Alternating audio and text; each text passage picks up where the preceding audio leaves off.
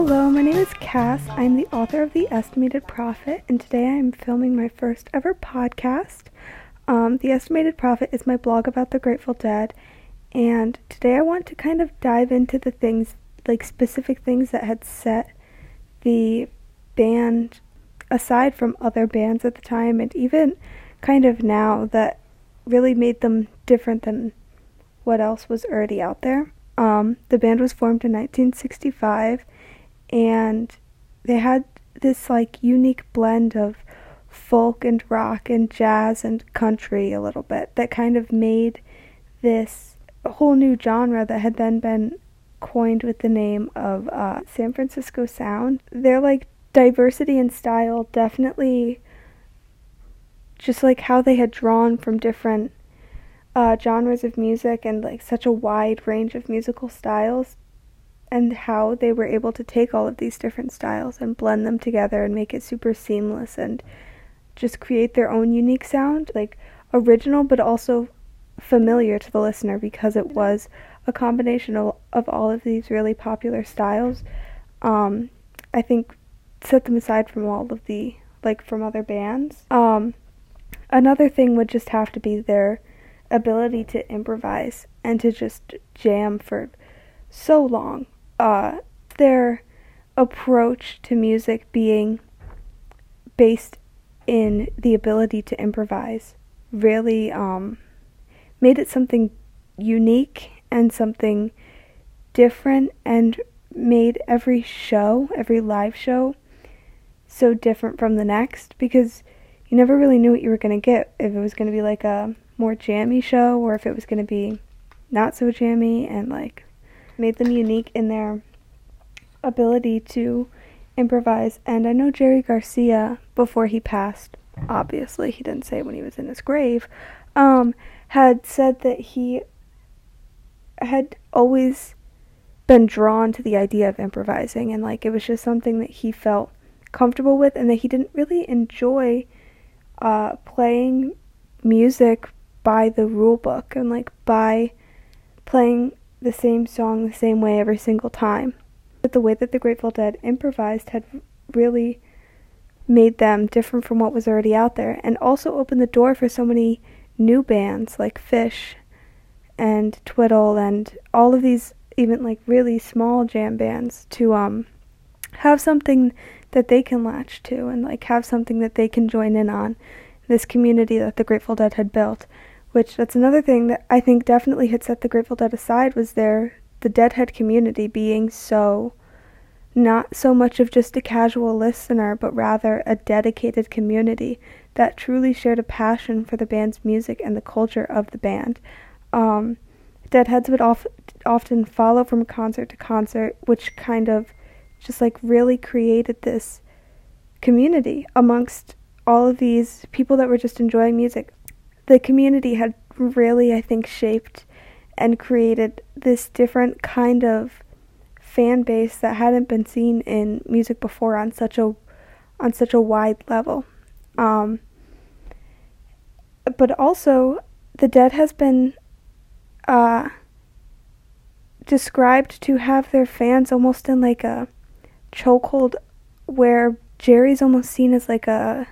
a religious figure to them, or like a a god to them or a prophet,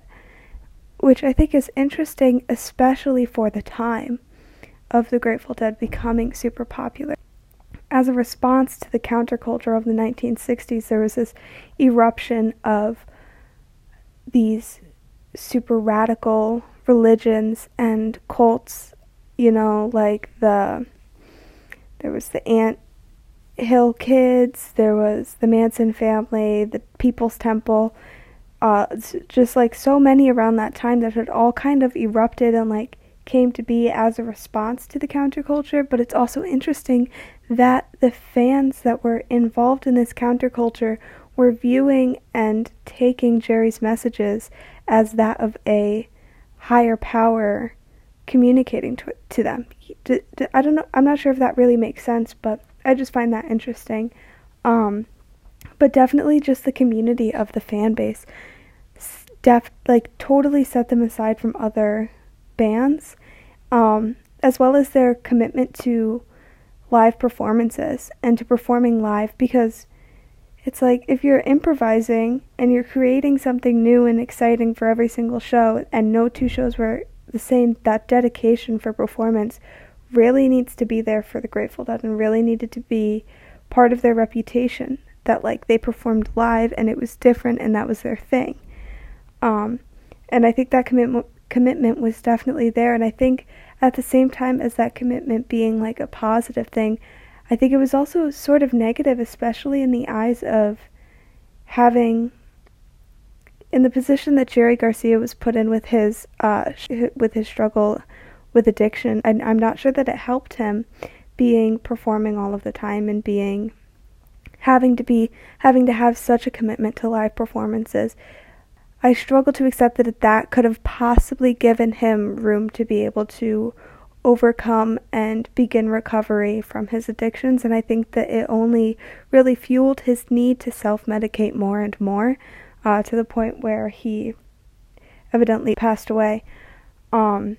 and the last thing that I wanted to talk about is the Grateful Dead's willingness to experiment and try new sounds and techniques, both on stage and in the studio. They were n- not at all afraid to take risks and to try something new, and I think that this willingness really pushed the boundaries of what was possible to help to set them aside from other bands of this era. Um, I think like one of these things could be the the Wall of Sound, which was this super revolutionary sound system created by uh, the Grateful Dead's audio engineer in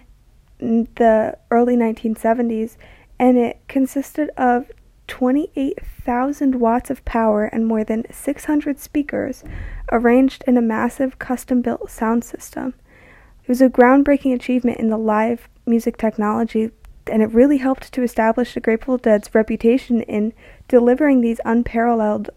live performances because it created so much sound and at such high quality that the experience for the fans, even in the biggest stadiums, was remarkable and was something that had never been seen before. Um, unfortunately, though, it was very hard to transport and to move the wall of sound, so they um, it became impractical and they stopped using it, and it was expensive, I presume. But I think that just their willingness to experiment, and I guess that also kind of relates to making and committing to live performances and trying to just make them super magical almost. Um, but yeah, that's just some specific things that um, I think set the Grateful Dead apart from other bands of their era. And um, yeah, and again, I am Cass. Um, thank you for listening to my podcast. I hope that you go to my blog and give my little blogs some reads. Um, yeah, thanks for listening. I hope you all have a great day. Bye.